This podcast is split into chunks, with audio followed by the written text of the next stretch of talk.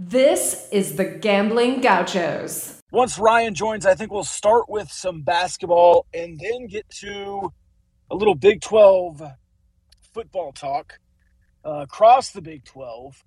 Uh, lots of stuff happening this weekend. Gauchos After Dark, as always, brought to you by Barnett Howard Williams. We hope you never have to call them. But if you do, you're in great hands. Several Red Raiders over there. They're like triple and quadruple graduate Red Raiders. So you'll be in great hands if you ever need Barnett, Howard, and Williams. They cover people across Texas and beyond. They're at Barnett, Howard, and Williams. Ryan, the game tonight. Um, we didn't think that Texas Tech would win every game by 20. Um, and quite frankly, I'm not upset about anything that happened tonight except for the continued maybe turnover issues that you see there. Yeah, I mean, I think that's a team that's a lot better than a lot of people think. Obviously, you know, you were projected in a lot of models to be about a, a 10 point, 13 point winner. And so, you know, nine points feels a little bit closer than you'd like, but that's a pretty good Louisiana Tech team. I think it, it's good for you to run into some resistance before Maui. Um, I think you got a chance to see that your team needs a little work, uh, breaking the press and playing down the stretch when it's close. I think those things now give you a week to prepare for them. But other than that, win's a win. I think they did some good things. I think the veterans stepped up well. I think turnovers were a bit of an issue. Tonight was really the first time that I've seen them really struggle to communicate defensively. There were a couple of missed rotations, which is kind of a given as a team learns to play no middle. But overall, I think a pretty good performance. I think you you learned some things and you got put in some situations that you you like to be in before you know you're playing Creighton and Big 12 opponents. Creighton with their own kind of not issues, but a couple of uh, close games as well in their own right. Uh, across the Big 12, a couple of issues early. Oklahoma already with the loss. TCU um, losing a bye game tonight. Uh, I believe that is the epitome of brutality. So, you know, a nine point win against Louisiana Tech, uh, against a coach who knows your program inside and out. He just was here for a year. Um, I, I think the main issue this team has right now is depth behind Daniel Batcho. And that's solved with Fardaws being healthy now. Can you survive a non-conference without depth behind Daniel Batcho? Yeah, probably. I don't think Georgetown is a bad matchup, but you're going to run into a team or two as a dominant big that's going to be an issue for Texas Tech um, fairly soon, I would think. Maybe in Maui, maybe in the SEC Challenge, maybe early in Big 12 play, but um, that certainly is a weakness in my mind. Kyle, at the game tonight, how was the atmosphere? I can't feel my face when I'm with you. It's pretty cold walking back, so I can't feel my face or my hands. But uh, honestly, are we ready for some hard truths right now, Rob? Yes, I'm ready. Crowd was flat. Oh, Student, no.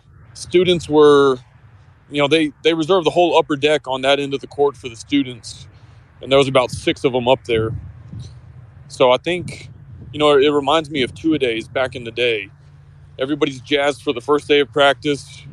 Then there's a little bit of a hangover on day two, and then by day three, nobody wants to be there anymore. So I think the the new season excitement has worn off, and Louisiana Tech wasn't a quality enough opponent to get everybody jazzed.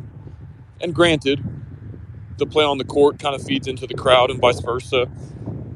Uh, maybe at times there wasn't a ton for them to get up about, but uh, I was a little bit disappointed with the both the quantity and quality of the attendance tonight.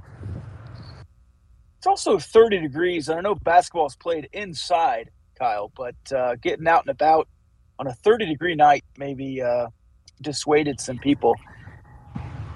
Yeah, um, people can come up with all sorts of excuses to not show up to a game. Uh, just like there's so much to do. Like there's the beach in LA, so nobody's going to go to one of UCLA's six home games. And if we want to start making excuses like that as a fan base, that's fine. But we can't simultaneously pat ourselves on the back for being an elite fan base. Is that fair? Hey, I've been on that all year, man. I've been on that with the football team. You you won your Twitter bracket. That's cool. Uh, but you got to be a little more bark than you are bite, or vice versa. I guess with a fan, a barking is more important, but you also Yeah. have to bite along with your bark. Yeah, I agree. It's time to do it in real life, but I won't harp on that. We can talk about the game now. Yeah, well, I I mean, anything else? Uh, do you have anything else on the game, Ryan, in particular, or do you have a little bit of a look ahead for maybe some Maui talk, um, or do you want to talk about TCU and how without Damion Baugh, um, they really have a second guard or a second scorer, and they might be toast. Yeah, I think last thoughts on tonight.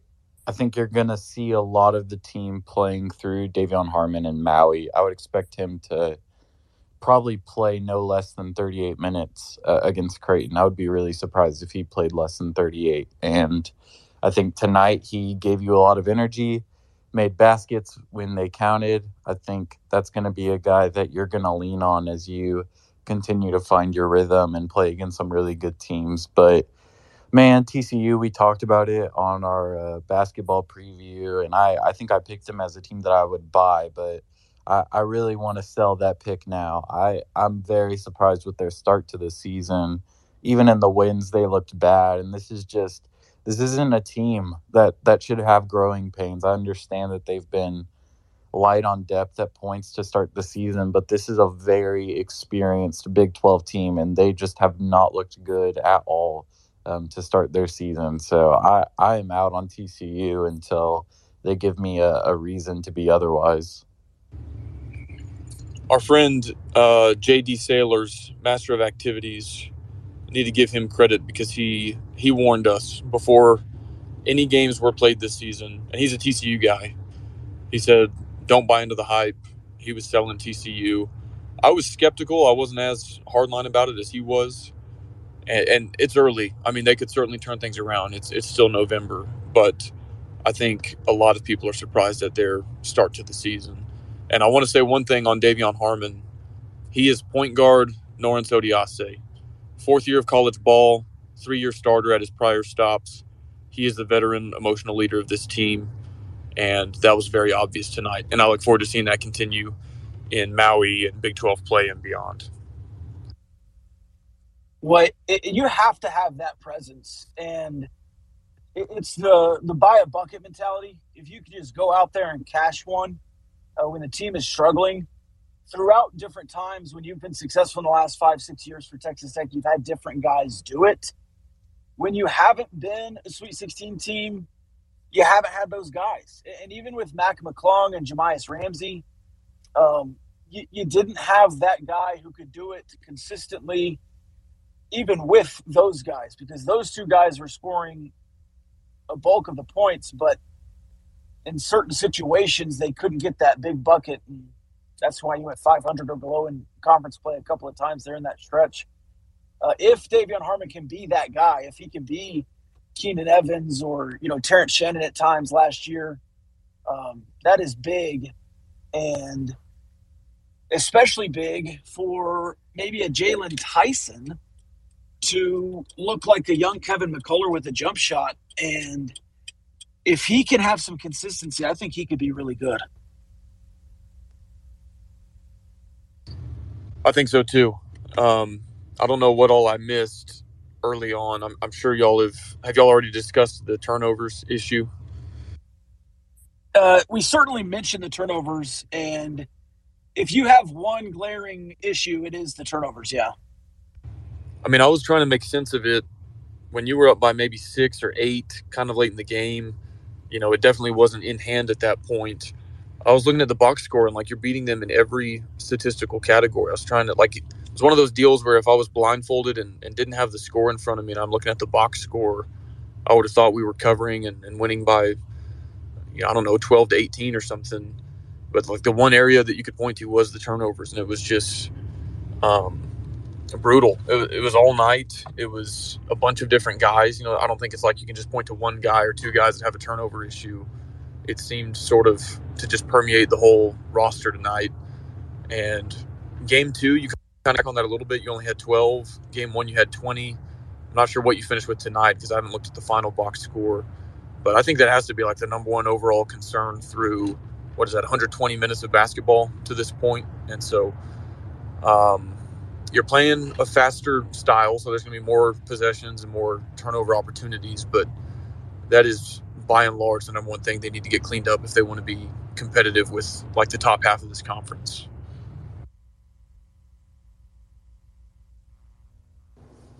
Yeah, I agree. And I think it's it's interesting that it's not just one guy anymore either. I mean, Pop had four of them tonight. I think there were two that he really wanted back in the first half. Um, but like you said, across the starters, multiple turnovers from a lot of different guys. Just not an ideal situation for you to be in. I, I think a good sign though is De'Vion Harmon tonight led the team in assists with six and only had one turnover. I think that just kind of continues to reiterate my statement about him and Maui. I think you're going to be looking to him a lot, whether it's to get a bucket or to facilitate a clean offensive drive. I just think that he is a really smart college basketball player. He's proved that um, throughout his career, and he's doing it again. And so I think he's going to kind of be a, a get out of jail free card for you at times this season. Yeah, I think so. Uh, if anybody has comments, questions, concerns, accusations, feel free to request to speak in the queue, and we'll get to as many as we can.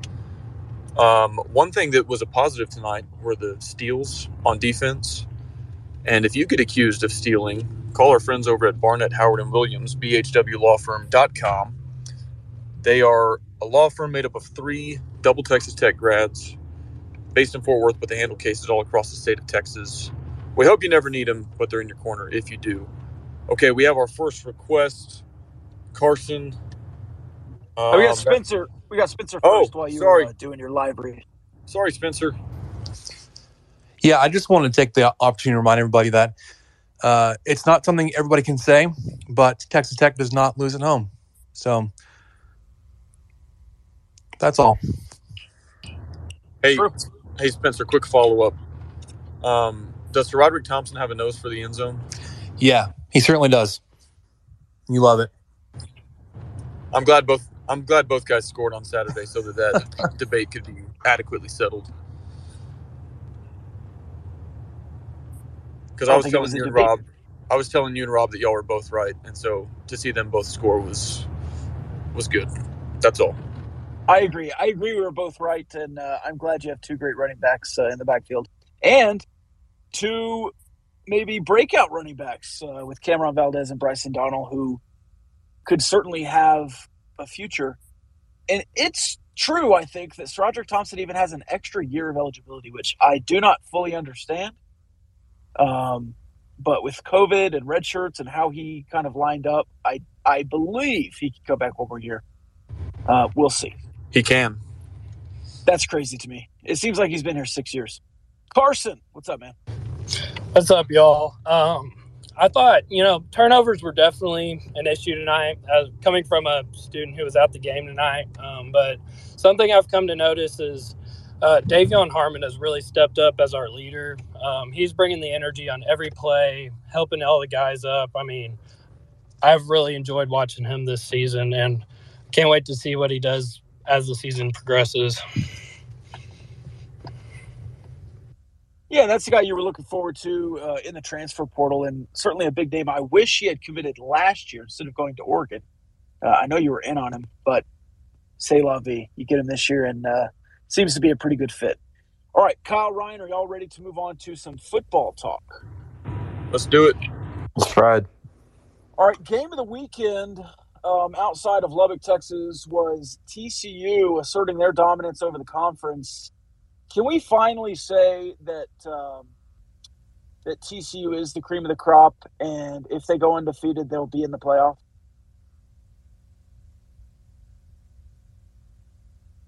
No, we can't say that. I, I think the playoff is probably fair at this point. I think if they win out, they kind of control their own destiny. But I don't know, man. I, I, I feel like I'm still waiting to see exactly who they are. I think that that game just taught me a lot more about how bad Texas is, more than it taught me how good TCU is. I I kind of love that that's the narrative all year long that it's it's never really TCU doing anything. It's just either the other quarterback got hurt or or uh, Quentin Johnston wasn't playing. Yeah, no, that, that's like every game. Anytime they win, whoever they beat, whatever their opponent was, who nobody had anything bad to say about going in, all of a sudden it's like, well, they'll have to show us a little more than beating Oklahoma State in overtime at home, or they'll have to show us a little more than beating Kansas State. And now they beat Texas, and uh, I think Baylor. I think that's a really good matchup. Uh, I think people are like way out on Baylor after the K State loss, but uh, Vegas has that one close. The analytics have it close. That's a that's a legit rivalry game, and so I'm excited for the rivalry. You know, it's a game that has kind of over the last decade or so always seemed to be high stakes for at least one team or the other, and I'm sure Baylor would love to ruin TCU's playoff hopes, but I'm there as far as TCU being the cream of the crop in the Big 12, and I don't. I mean, how many how many games do they have to win before we finally tip our hat and say, okay, yeah, they're the best team in the Big 12? Did you see the article from the Dallas Morning News today? Uh, I believe maybe it's Sherrington that uh, CDC wanted to hire Sonny Dykes, and the boosters blocked it. Yeah, I don't believe that. I mean, think about if you're the Texas athletic director, there's no way that Sonny Dykes was number one on your list at Yeah, that. the point. SMU guy. Well, like he had one good year at SMU, coming off of a pretty good stint at La Tech, a Group of Five school, and then a mostly mediocre stint at Cal, where he was fired. Like, there's no way he was number one on Texas's list. I mean, we were hearing Urban Meyer and all this stuff. Like, there's no way Sonny Dykes was up there. I have a hard time believing that. But a lot of people have said that's true. So I, I guess I don't know what to believe, but I'm skeptical. I mean, it's not like Sark had a, a glowing resume. I mean, he was like 500 at Washington and 500 and, and resigned at USC, and then he goes to Alabama as the offensive coordinator. And I, don't know, it didn't like it, he didn't have a glowing resume either. So I, I kind of believe believe it a little bit, but man, just just a weird piece to come out today, the week after they play TCU. It just was a little fishy to me as well. Um, Baylor, Kansas State. If you're looking at the kind of the power rankings, it's TCU, Kansas State, one, two, um, maybe Baylor, and then a gap. I- don't know. I I don't know who's four, five, six. Is it Texas Tech? Is it Kansas still? Um, how are y'all looking at the power rankings, especially after Kansas State did what they did to Baylor? Uh, we'll start with Ryan there. Yeah, I think TCU's on top for me right now. I can see that we have some some of our friends from Lupton Drinking Club in here, and they were not happy with my first TCU take, and so I think it it goes without saying that TCU is at the top of the conference right now. They played better than anyone else. Uh, They they've definitely proven themselves to be a playoff contender, and so they're at the top. Kansas State is who follows for me. I think you know to throttle Baylor like that was was pretty surprising, um, especially given just the way that these two teams kind of match up. It was interesting, but I, I have no idea what's going on throughout the rest of the Big Twelve. It's a complete mess. There was something circling today that was showing that there's a legitimate possibility for every team in the Big Twelve to make the the the Big 12 championship game, or at least for Texas Tech to make the Big 12 championship game, which is just ridiculous and, and kind of goes to show where this conference is at right now. But I think TCU is number one, and they've got a, a pretty good gap between them and Kansas State uh, at two. Yeah, no, it's, it's crazy looking at, at the parity in the conference. I've seen that where all 10 teams can still get bowl eligible. And I think there's also a scenario where like eight or nine teams can finish either five and four or four and five in conference. And then Texas Tech still has a path to the conference championship game. I mean, like 12 games would have to go exactly the right way, pretty much. Um, but I think they would like win a, a five and four tiebreaker over a couple teams if they all finish the right way. So it is really hard to sort the middle of the conference, especially when you still have games like Texas versus Baylor um, on the docket, and Oklahoma. I think is a team that's hard to get a read on. They're sort of week to week. You know, sometimes you think, okay, yeah, Oklahoma, they look top half of the conference, and other weeks they really don't. So I guess it's up for grabs. I mean, teams like Texas Tech or Kansas or Baylor and Texas can sort of you know, control that narrative a little bit over the last two weeks. If, if any of those two finish or any of the any of that group finishes two and zero, I think they'd have a case to sort of be third or fourth in the power rankings there behind TCU and Kansas State. Um, we had also talked earlier in the year about when Kansas stormed out to five and zero. We thought there was a decent shot that they would actually finish five and seven, and that they might be playing in the Sunflower Showdown for bowl eligibility against their arch rival, in-state rival, and now the tables have kind of turned. It might be Kansas State that is playing for a Big 12 title berth, and Kansas could play the role of spoiler in that game now that they've already clinched bowl eligibility. So there's some, you know, even though TCU has their ticket punched, there's a lot of intrigue, I think, uh, really top to bottom in the conference, even this late in the season.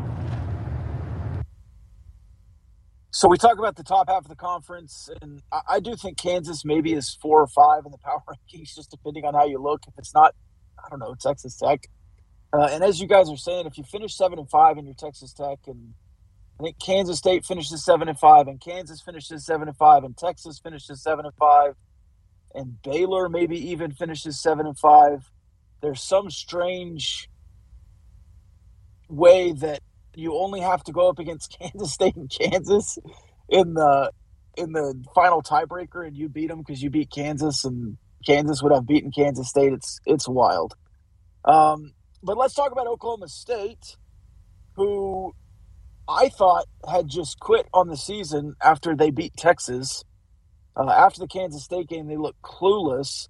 Uh, they lose to what was it, West Virginia, and then they kind of just bounce back this week, and or they beat they beat West Virginia this weekend. What was it? No, Oklahoma beat, State. Oklahoma beat State Iowa beat State. they beat Iowa State this weekend. they didn't lose to West Virginia. Well, who did they lose to last week? They lost, they lost to Kansas State. They lost to Kansas last week. Kansas, that's what it two was. weeks well, ago no now, shame. I guess. There's no shame in losing to Kansas. Anyways, Oklahoma State going on that stretch to the Sunflower State.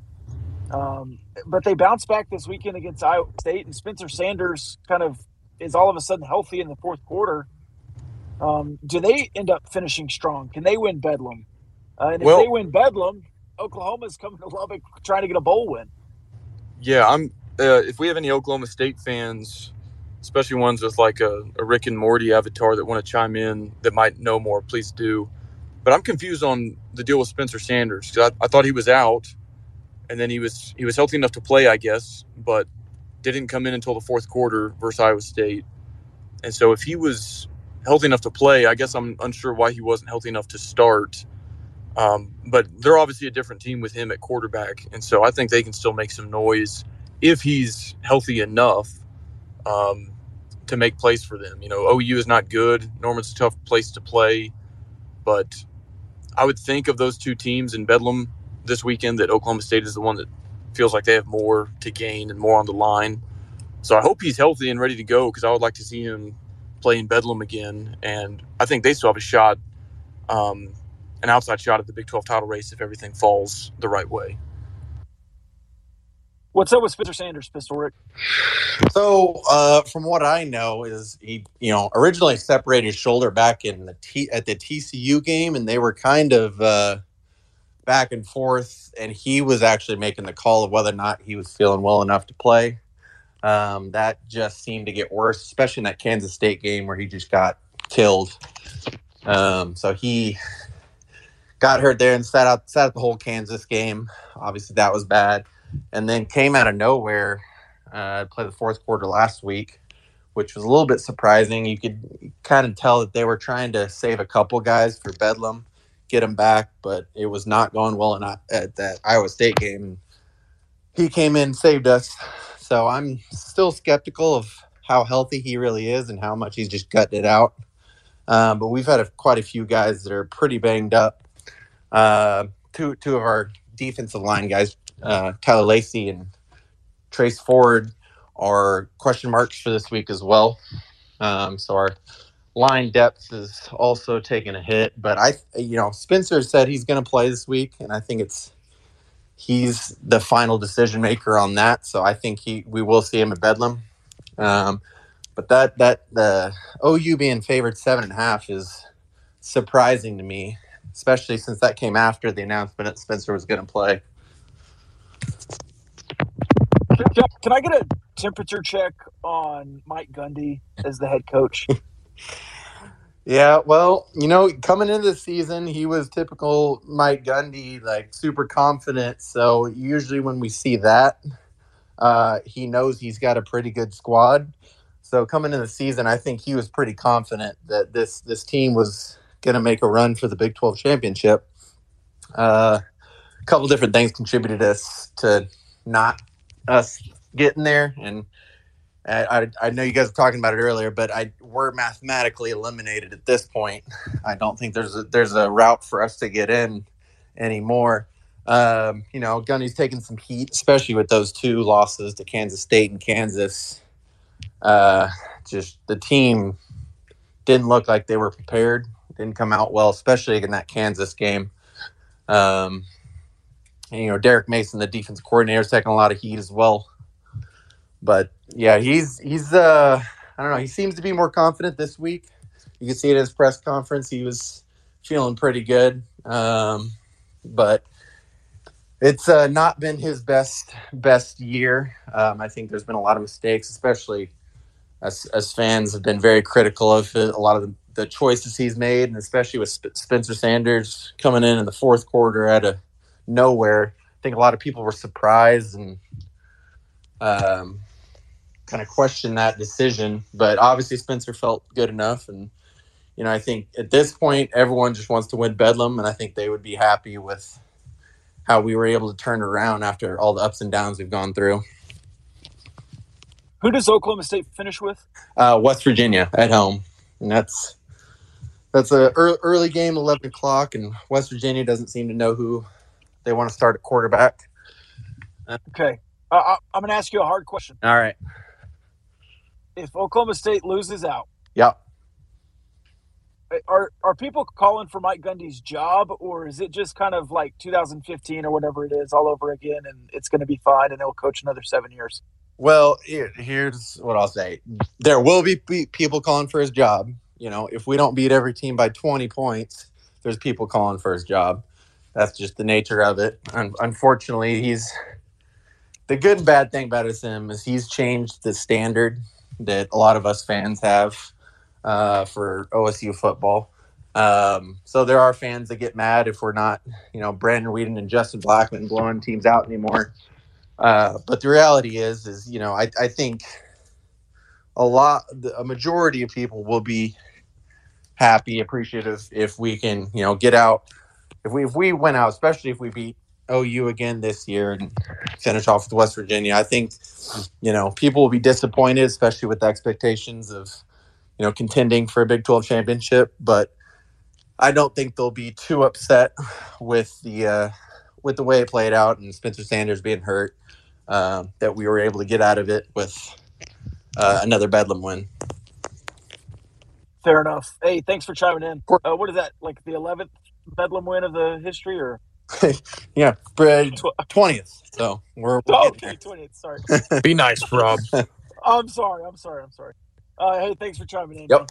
Uh, the real TJ Otzelberger, always a pleasure to to join the program here. Um, can I get you to give us the top four teams in the Big Twelve, and then uh, your thoughts on Iowa State?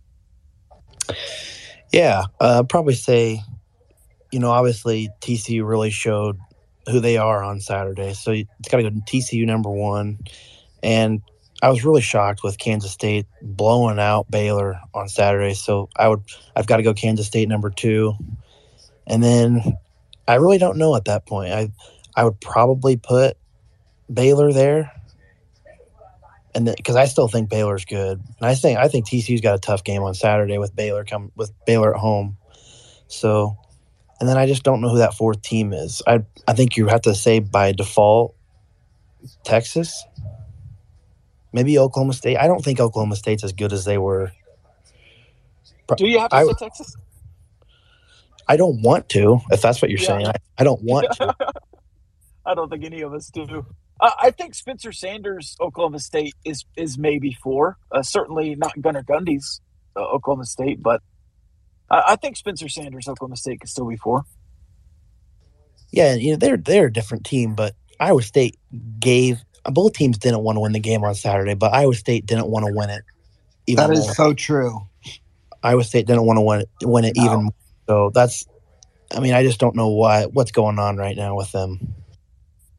Has uh, Matt Campbell lost his edge? People are saying. I, I don't. There couldn't be more job stability with Campbell, but I even on defense, I think that too. But with the offensive side, I think something's got to change. And even if they win the next two games, which I highly doubt, they're still going to have to make some changes because you they can't run the ball. Period. The, the last three games they've played Oklahoma, Oklahoma, who is can't run the ball. They played uh, West Virginia. You couldn't get the ball. You couldn't start running the ball till the fourth quarter, and then now what? Uh, Oklahoma State, and they they've been terrible on defense. I think after the Iowa game this year, Matt Campbell accepted the Nebraska job, and so he's not been focused ever since then. And that's why Iowa State season went downhill. They're just waiting till after the season to announce it. I sure as hell not because I already lost Hoiberg to him. So Yeah, that's true. I forgot about Hoiberg. Eli, what's up, man? Uh, thanks for joining us. Top four teams in the Big 12 and, and maybe some Iowa State thoughts heading Sure. into this week. Um, I would say definitely TCU one for sure. Um, two, man, that I mean, there are just so many teams in this Big Twelve that just are beating up on each other at this point. Um, man, I I would maybe put K State up there, but now Adrian Martinez is out, and so I'm not 100 percent sure on that. Three, I mean, maybe put Texas there, maybe put Oklahoma State there, Baylor. But four, I mean, I I do think Texas Tech is very good. I do think that. Um, I think you guys could be in the top four, definitely. Um, my thoughts on Iowa State. Um, man, it's just uh, defense. Defense is t- ranked top ten in the nation, and our offense just can't help them out. They're always on the field, so our defense will give up lapses, and it just hurts us defensively when they're on the field the whole time. And so I would say something offensive needs to change. Um, I've been seeing that if we do somehow beat Texas Tech or beat TCU, we could make a bowl game five and seven. It is possible, but that's just where I'm at. I don't know what you guys think, but Jerry, I went and did some looking. Jerry Palm says that there's a, they're gonna they're projecting two five and seven teams to play in a bowl game, and the first one is Rice, and the second one would be Iowa State if they could somehow win one more game. yeah, yeah, I've I think that. there's some there, there's some uh, what is it the ADP or whatever that number is if if you're Academic smart. progress. APR, yeah, the APR. Yeah, Iowa State's APR. APR. I, I don't know. I if if you're five and seven, I would decline a bowl. Iowa State needs it for practice. They got all these young guys. They just need more practice time. Exactly. Our whole, basically, our whole offensive, like we lost Breece Hall, Kolar, um, Purdy. I mean, you lose everyone, and all you have is Hutchinson on basically on the offensive ball, and everyone else is new. So, I mean, I would think like they might accept the bowl game just for that practice for the young guys and work towards next year. I mean, I know you won't get a great opponent being five and seven, but I mean, practice is something that we need and could help us benefit in the future. I would say. I just knew we weren't going to be as good as last year, but if we could just get some practices in, I think we can make a stride next year, hopefully. The projection is the first responders bowl in Dallas against a horrible UNLV team. Oh wow, yeah, who we smoked last year. Well, that'd be the Altelberger Bowl, wouldn't it? Again, yes, it would be. Yes. Beautiful. oh yeah. Uh, offensive line coach getting fired there at Iowa State, or because I've seen a lot of that and the offensive coordinator talk. So uh, this is this is what I'm kind of torn. You know, Iowa State has had the chance to be in every game this season, and it, they're coming right down to the very end of every game.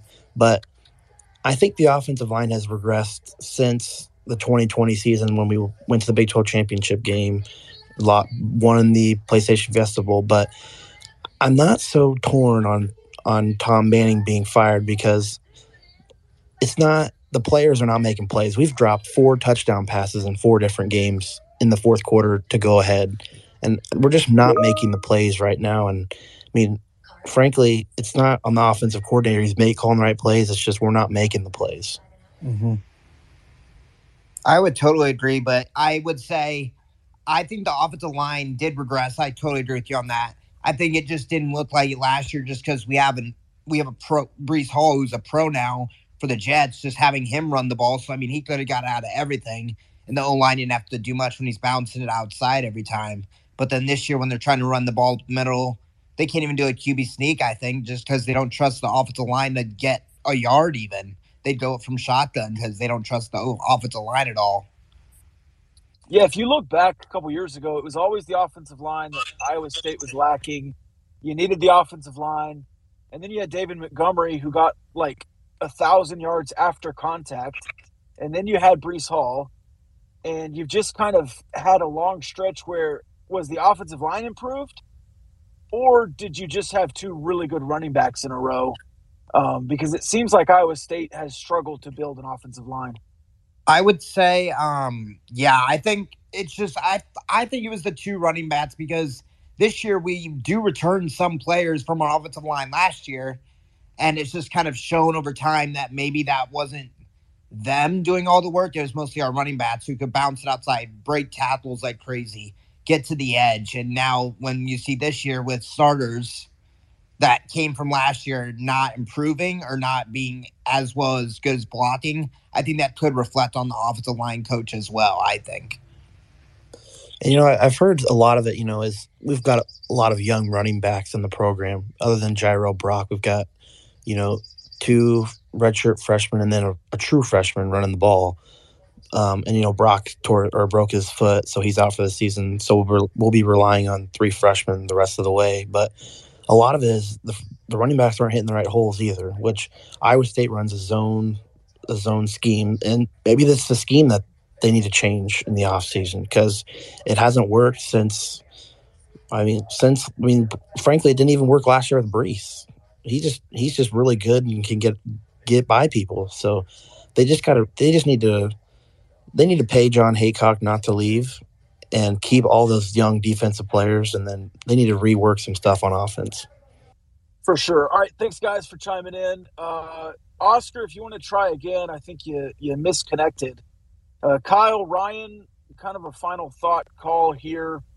Um, Big Twelve weekend, maybe the final two weeks. Some bold predictions or anything else you want to throw out? Um, no bold predictions. I'll, I guess, leave the floor open for Ryan. I think he's got something lined up for us previewing Maui on YouTube. So I wanted to talk about that and maybe give everybody a little snippet of what to expect from that. Yeah, no bold predictions this weekend.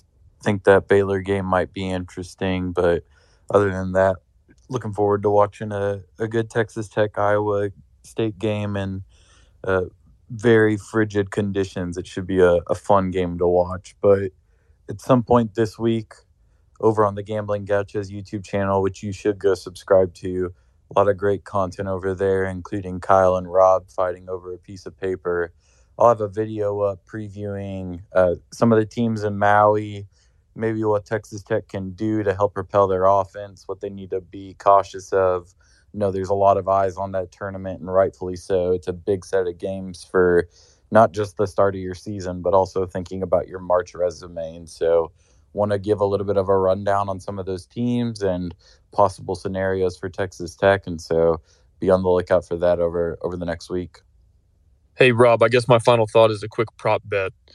If you had a free ticket to the tournament in Maui or a free ticket to Ames, Iowa for the game, how much cash would you need on top of the ticket in Ames to turn down the Maui ticket?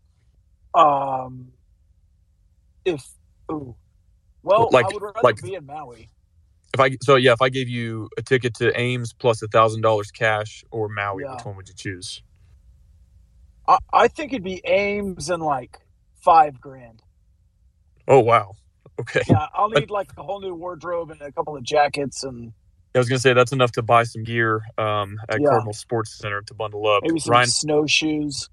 Ryan, how much cash do you need to go to Ames instead of Maui if you had a free ticket to both? Well, I think I was reading on uh, Red Raider Sports that Chris Level actually got to pick if he wanted to go to Maui or Ames, and he chose Ames. And so Yeah, if he did that on his own Football willpower, guy. then I feel like I need to as well because that's just that's pure alpha male energy from level there. Yeah, that is alpha, and, and that's why I was asking because I heard that he turned down Maui, and I was like, man, I don't think I could have done the same if I were in your shoes. Like I would have needed some added incentive there. But yeah, props to level for that.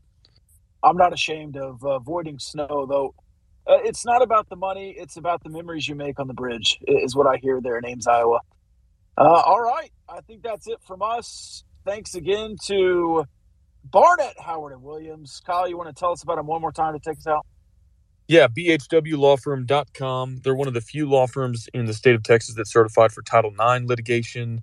They do criminal defense, family law, catastrophic uh, catastrophic energy. That sounds cool. Catastrophic injury, not as cool. They hope you never need them, but they're in your corner if you do. They're based out of Fort Worth, so our, our TCU brethren might appreciate that, even though they got all six of their combined college degrees from Texas Tech. Thankfully, Barnett, Howard, and Williams, thank you for your support of the Gambling Gauchos. Love y'all.